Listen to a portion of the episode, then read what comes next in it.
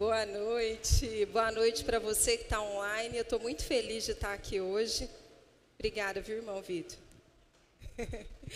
Eu queria que você olhasse para a pessoa que está aí do seu lado e você que está em casa agora e fala para ela o tanto que ela está bonita, mesmo nesse horário, depois de um dia de trabalho, com tanta coisa que foi feita.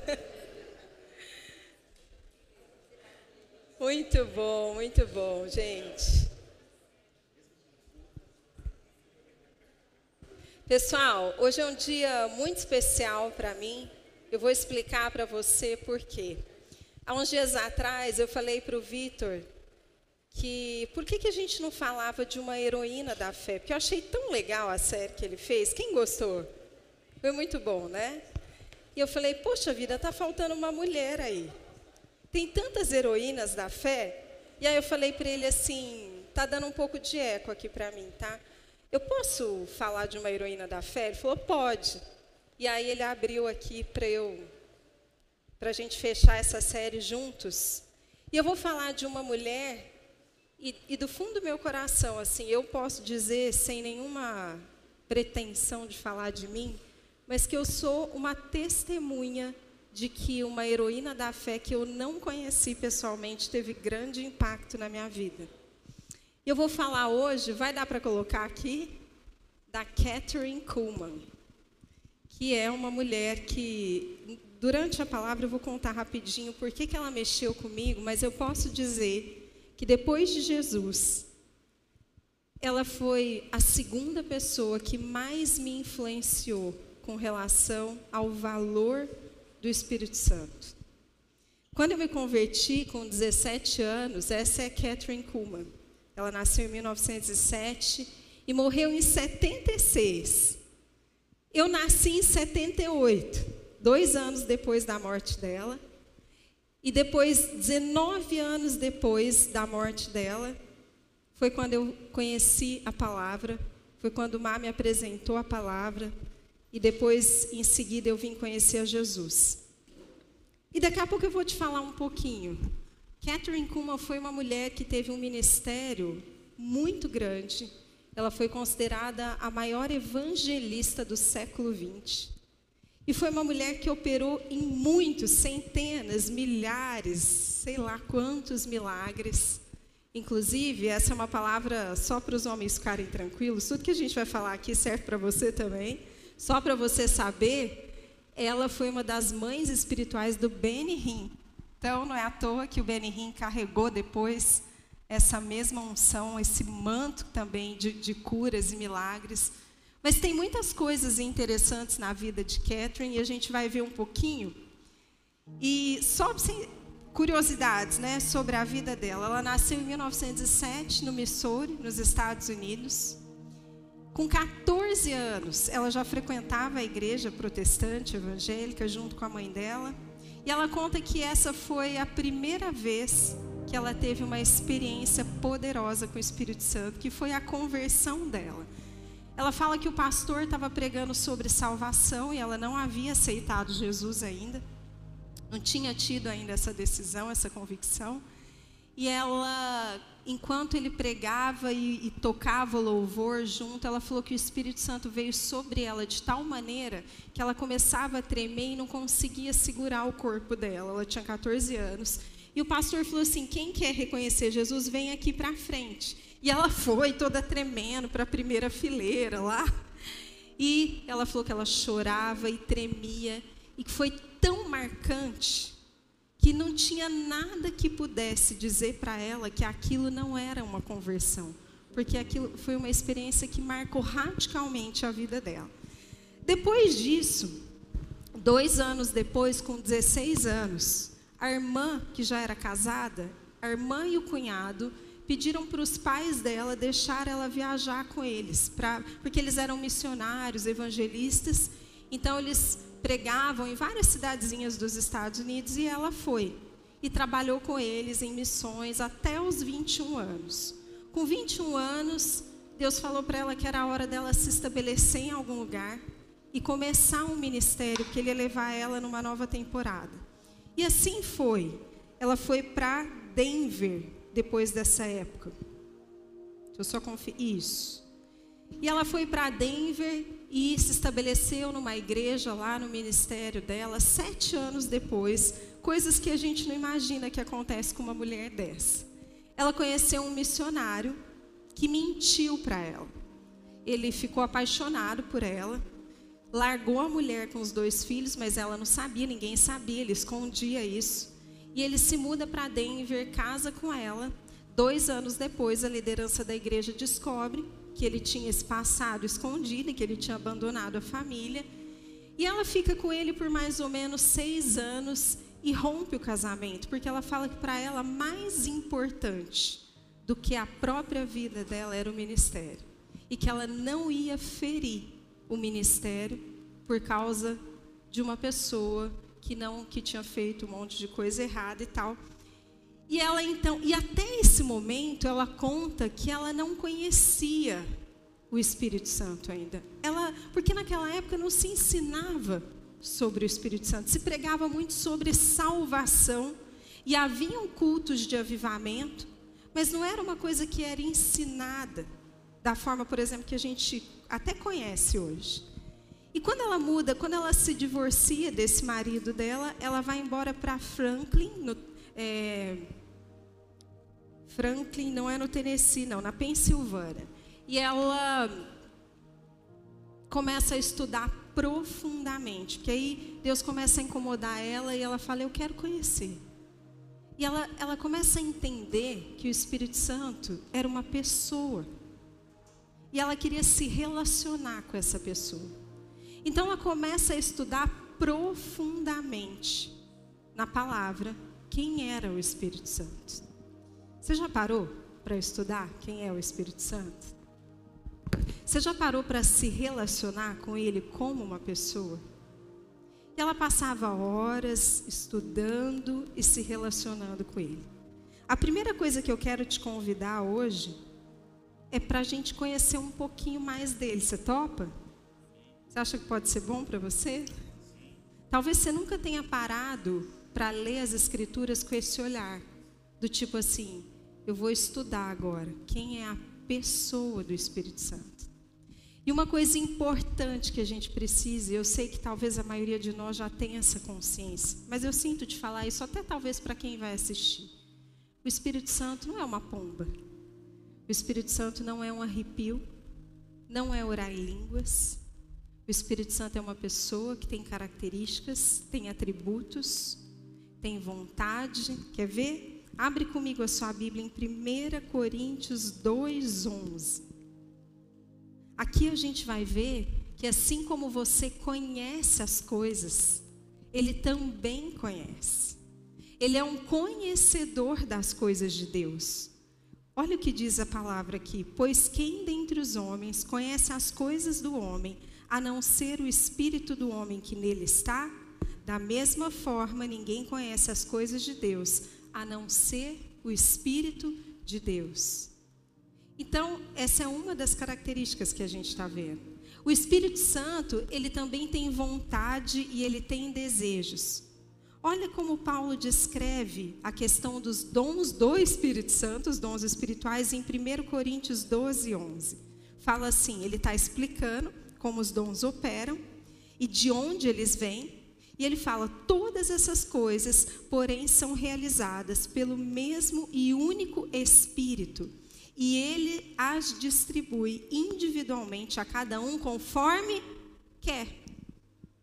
Ele tem vontade, ele tem desejos, ele é uma pessoa, uma pessoa da Trindade que opera em mim e você. Amém?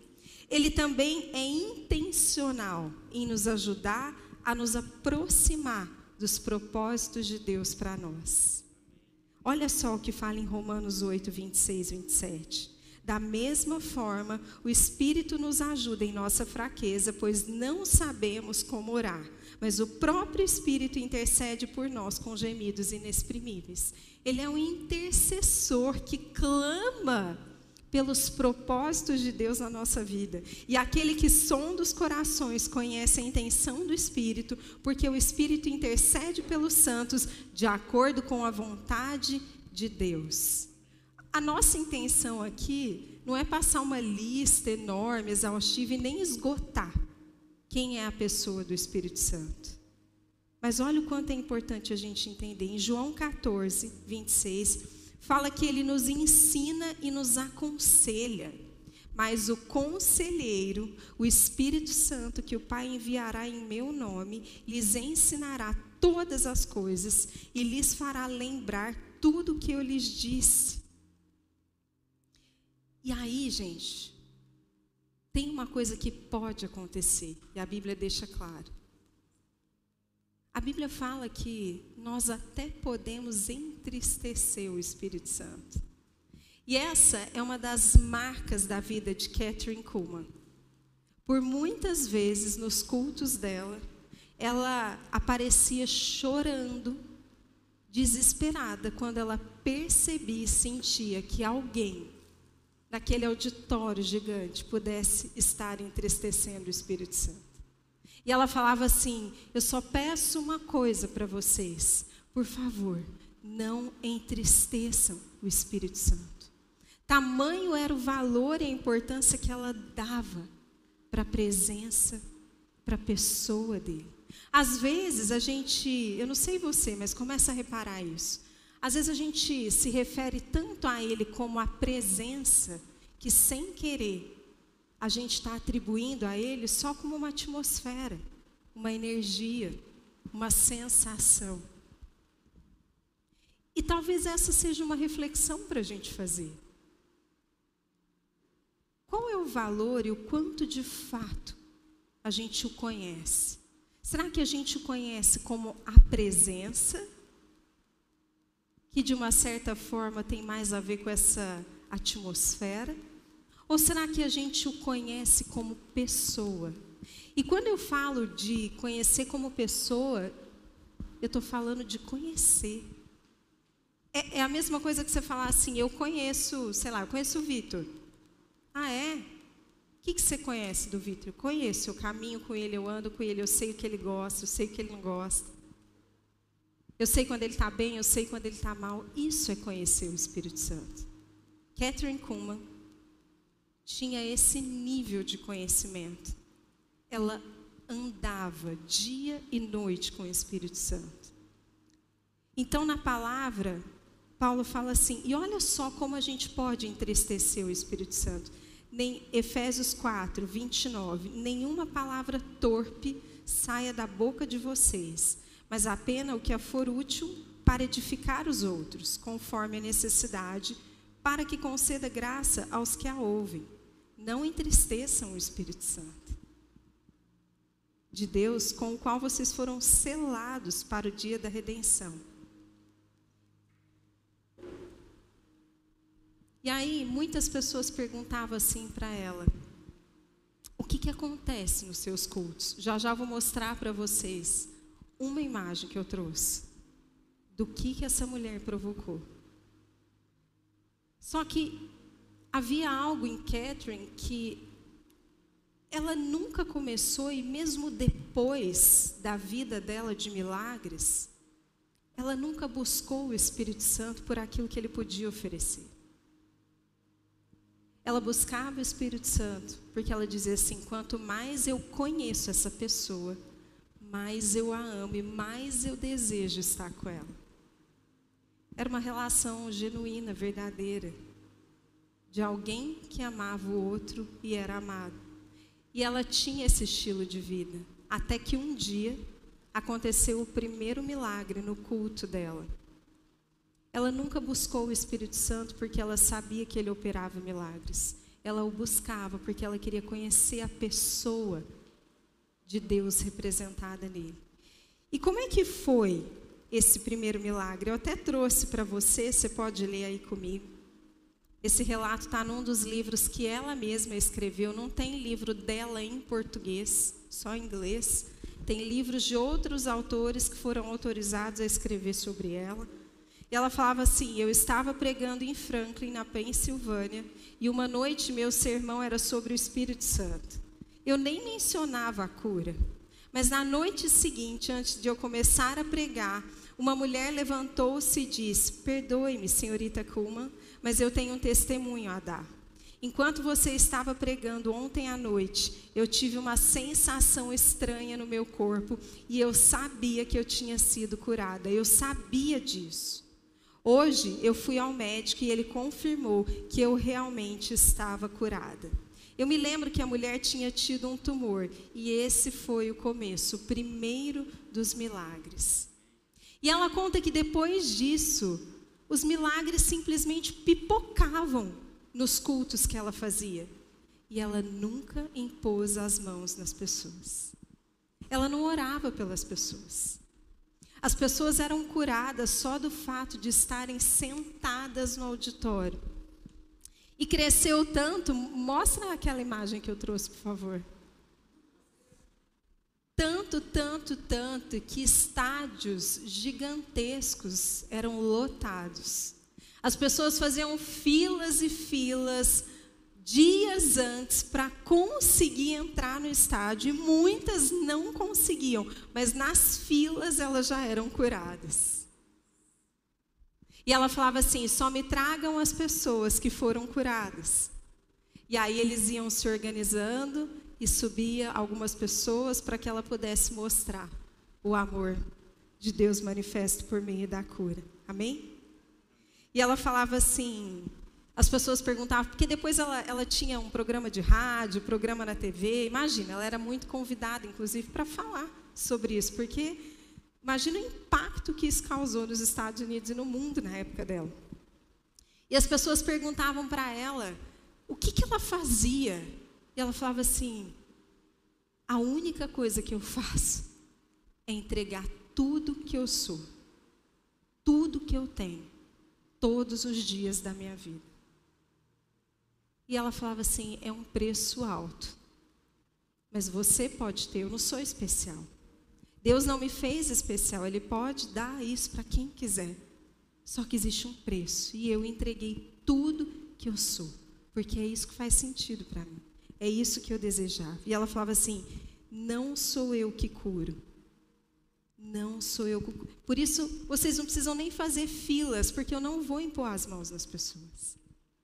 Porque não sou eu que curo, é o Espírito Santo.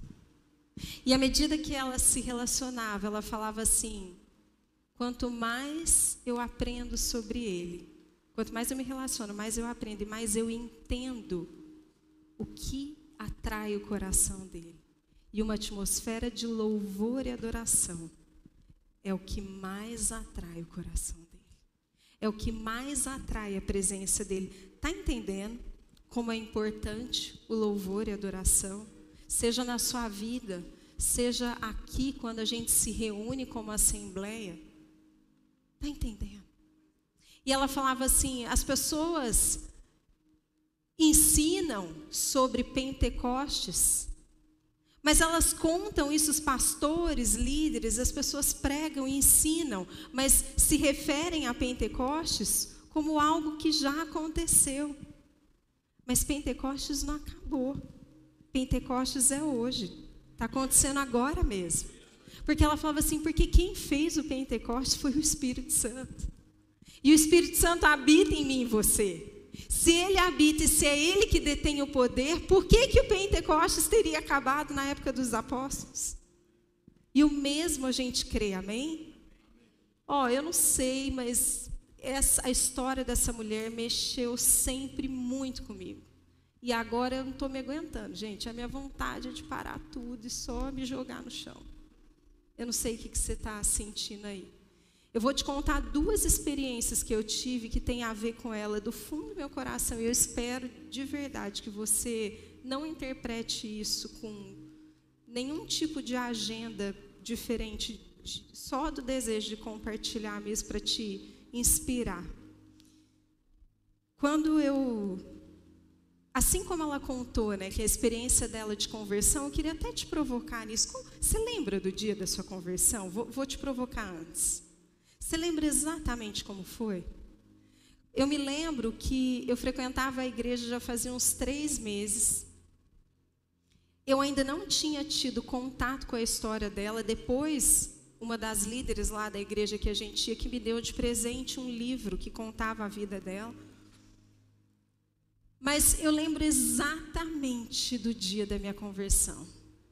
E foi uma experiência muito, muito marcante. Eu me lembro que a gente estava também no meio do louvor e da adoração. E eu senti uma convicção, e Jesus falando comigo: Eu quero você comigo. E aquilo foi, sabe, a experiência mesmo de quebrantamento, de, de que você também, no, no, naquela época eu nem entendia muito bem o que estava acontecendo, mas eu sabia que era algo que não era meu, que estava fora de mim. E aí foi quando eu decidi, eu tinha 17 anos. Um tempo depois, pouco tempo depois, eu ganhei o primeiro livro dela. E essa moça, Yara, eu lembro que ela chegou para mim e falou: Eu senti de Deus de dar esse livro para você, eu tenho certeza que vai falar muito com você. Ela já conhecia muito a história. E aí, na época, eu comprei todos os livros que existiam sobre Catherine Kuhlman depois. Hoje tem muito mais coisa, não tinha YouTube na época. De tanto que mexeu comigo. Eu não sabia exatamente, talvez como eu sei hoje, não que eu saiba muito, mas não com o que eu tenho hoje de experiência, de conhecimento. Mas eu tive muitas experiências de batismo assim com o Espírito Santo. Eu acredito nisso. Eu vivo, eu vivi isso de forma genuína. Nos, no meu quarto, sozinha. Eu me lembro que algumas vezes eu ainda era solteira e morava com a minha mãe. Minha mãe bateu na porta. A Adri até sabe algumas histórias, porque a Adri era minha vizinha na época. Eu era vizinha dela, né? Porque ela continua lá. E a minha mãe achava que estava acontecendo alguma coisa comigo. E ela falava: O que, que é isso? E ela já tinha raiva, né? da igreja evangélica e tal, aquela coisa que todo mundo passa no começo da conversão. E ela falava, não é possível. E ela até comentava com a Adriana, que era a vizinha dela. Porque as experiências eram muito fortes. E aí eu tive duas experiências. Um dia. E por que, que eu estou te contando isso? Porque esses heróis e heroínas da fé, eles carregavam um manto. Eles deixaram um legado. E quando a gente fala aqui, não é à toa que a gente está fazendo essa série, a importância e o valor que essas pessoas têm para nós hoje, é um pouco disso que eu quero testemunhar e representar. Eu lembro uma vez que eu fiz um, um tempo de jejum e oração e eu acordava todas as madrugadas para orar, para ter um tempo lá no meu quintal. E um dia eu tinha convicção de que eu estava tendo uma experiência com a nuvem de testemunhas.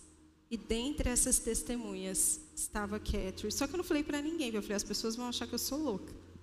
Ou que eu estou me achando. E eu guardei, e aí eu tive muitas experiências nesse sentido, nessas madrugadas.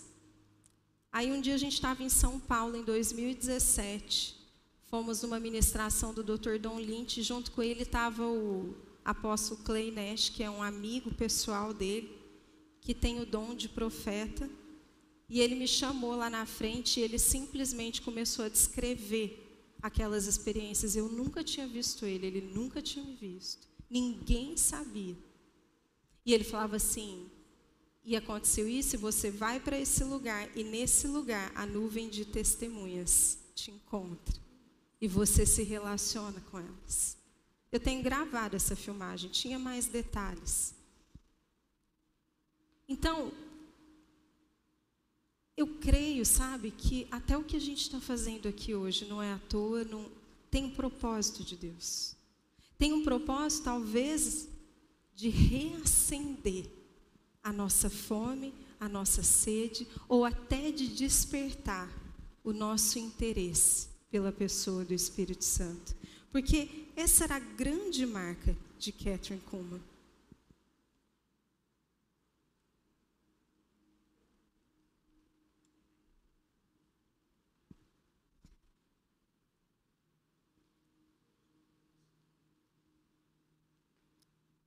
Muitas vezes a gente deseja viver experiências intensas e deseja até que Deus promova os planos dele, a vontade dele na nossa vida.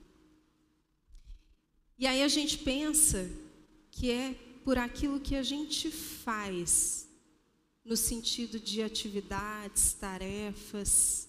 E isso faz parte, faz parte do relacionamento, faz parte da vida da igreja, amém? Faz sentido para você? Mas não é isso exatamente que define o seu relacionamento com Deus. Então, esse é um cuidado que a gente tem que ter. Cuidado da gente não achar, ou até da gente não perceber se a gente está substituindo uma coisa pelo relacionamento. E o, nosso relacionamento, muitas vezes, ele também entra no automático. A gente cumpre as coisas porque precisamos cumprir. A gente lê a Bíblia porque precisamos ler. E hoje eu quero te provocar a pensar nisso. Você lê as Escrituras porque você precisa ler, porque você é crente, você é líder, então você tem que conhecer a Bíblia. Ou você lê as Escrituras porque você deseja conhecer aquele que deixou as Escrituras para você. Qual é o seu interesse? Qual é a sua motivação? de estudar as Escrituras ou de se relacionar com o Espírito Santo. Quantas vezes a gente parou para orar ou parou para, mesmo para adorar, porque a gente tinha um propósito, no sentido de eu vou buscar a Deus porque Ele precisa me responder, eu vou buscar a Deus porque Ele precisa gerar um milagre, eu vou buscar a Deus. Hoje eu queria te fazer um convite. Será que você conseguiria passar, sei lá, os próximos sete, dez dias sem buscar a Deus em troca de alguma coisa? Só pelo fato de que você quer conhecê-lo, saber quem ele é, do que, que ele gosta, se ele está triste. Uma vez eu falei aqui no profético, ou foi nas mulheres, não sei. Para de perguntar para Deus o que, que ele tem para te falar. E se ele quiser simplesmente estar junto com você? Só isso. E se ele não tiver nada para te dizer? Sabe, uma das principais marcas do ministério e da vida de Catherine Kuhlman foi o valor e a importância que ela dava para a pessoa do Espírito Santo. Acima de tudo. Ela falava assim, parece até coisas que a gente já ouviu hoje nessa geração, não é sobre mim, é sobre ele. Não tem mais nada na minha vida que importa. Se ele não tiver comigo, eu nem quero ir. São frases dela. Não tem o que fazer. E ela falava assim: eu só conheci o verdadeiro poder, aquele que a gente canta aqui, que a gente almeja tanto, que está nas nossas músicas. Quando eu entreguei tudo que eu era para Ele, mas sem buscar o que Ele tinha para me oferecer. Por um amor genuíno e verdadeiro.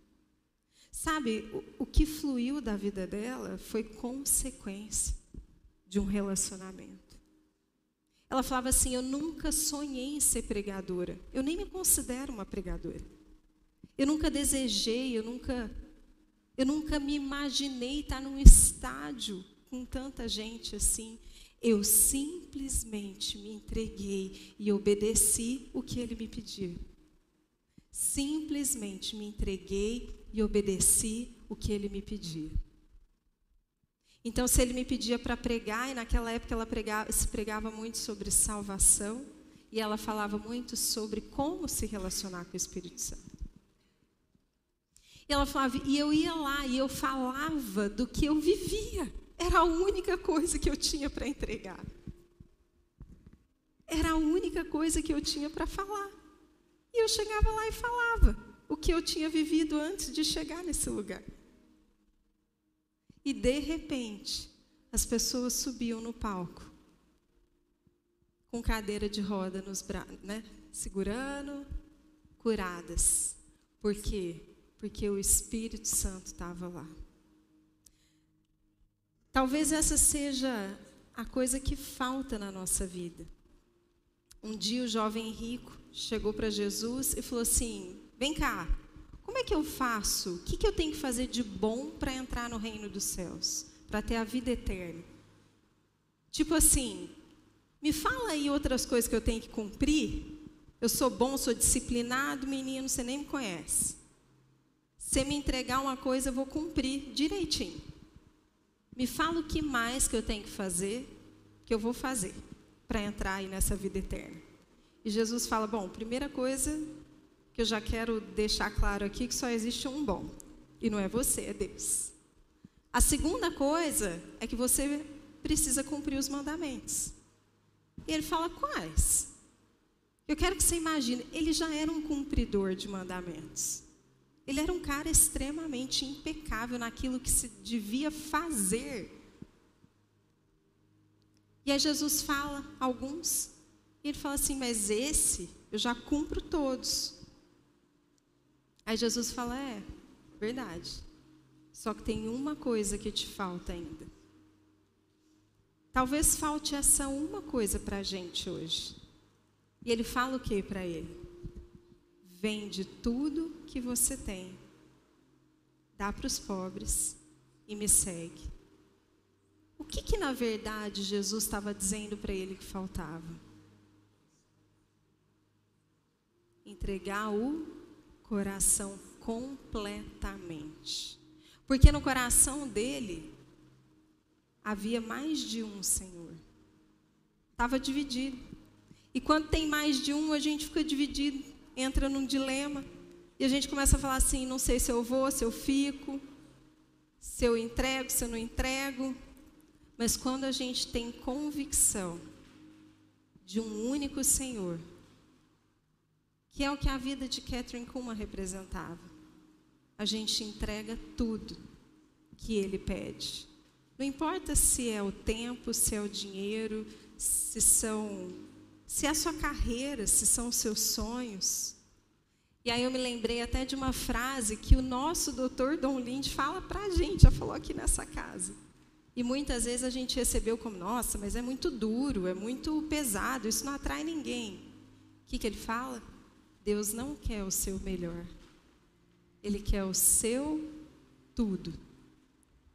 Deus não quer o seu melhor. Deus não quer o meu melhor. Ele quer tudo que eu sou, tudo que eu tenho. Catherine Kuhlman, ela foi considerada uma das pessoas mais importantes da história dos heróis da fé. Gerou muitos outros, como eu falei, o próprio Benihim. Curou muitas pessoas muitas, milhares e milhares de pessoas iam do mundo inteiro por causa do que manifestava nos cultos dela. Mas a principal marca que ela deixou, e ela mesma diz isso, não foram as curas e os milagres, foi a pessoa do Espírito Santo. Ela dizia assim: o maior de todos os milagres não é a cura física, Pode ser que Deus não cure você. O maior de todos os milagres é o novo nascimento. É a oportunidade que eu e você temos de ser transformados. E por que que o novo nascimento? Porque é no novo nascimento que o Espírito Santo vem habitar em mim e você. Amém? Vamos ficar de pé? Que hoje seja uma noite que o valor e a importância do Espírito Santo possa reacender no teu coração. Reacender. E se houver necessidade de cura, Ele é poderoso para curar. E Ele está aqui hoje. Ele está aqui. Se houver necessidade de restauração da sua alma, dos seus pensamentos, se tiver necessidade de fome, de sede, Ele é aquele que te dá fome, te dá sede. Se você não consegue ter fome e sede, Fala com Ele que é o intercessor mor. Fala, ó oh, Espírito Santo, meu intercessor, intercede por mim para que eu tenha fome e sede de te conhecer. Pai, eis-nos aqui. Eis-nos aqui. A gente não é a Catherine Kuhlman, mas nós somos aqueles levantados para essa geração. Nós somos a Graziela, a Celeste, o Vitor, a Laís, o Renato, a Fátima, o Ju, a Pati, o Ivan, o Leandro, a Sara, todos nós que estamos aqui, Senhor. Todos nós que estamos aqui para fazer a Sua vontade, para te amar acima de todas as coisas. Nós entregamos a nossa vida a Ti. E se houver alguma coisa que falta em nós, que o Teu Espírito possa nos revelar nessa noite para que a gente não perca mais nenhum dia longe de te conhecer, enganados e distraídos com as nossas conquistas, com as coisas que nós queremos para esse mundo. Não, Senhor, nos revela a tua pessoa. Esse é o maior tesouro que a gente precisa conhecer. A tua pessoa, Jesus, a tua pessoa se tu estiver conosco. A gente não precisa de mais nada, como Davi já dizia: o Senhor é o meu pastor e eu não preciso de mais nada. Se tu fores a primeira pessoa nas nossas vidas, a gente não precisa de mais nada. Então vem, arrebata o nosso coração arrebata o nosso coração. Se for preciso, nos batiza, nos derruba no chão, nos derruba, acaba com as nossas forças, com as nossas resistências. Mas não nos deixe mais impedir que o teu amor tome quem a gente é. Não nos impeça mais de te conhecer do jeito que o Senhor deseja que a gente te conheça, do jeito que o Senhor deseja ser conhecido. Toda resistência caia por terra, em nome de Jesus. Toda resistência. Que aqueles de nós que nunca se pegaram quebrantados, tomados, sejam pegos pelo teu quebrantamento.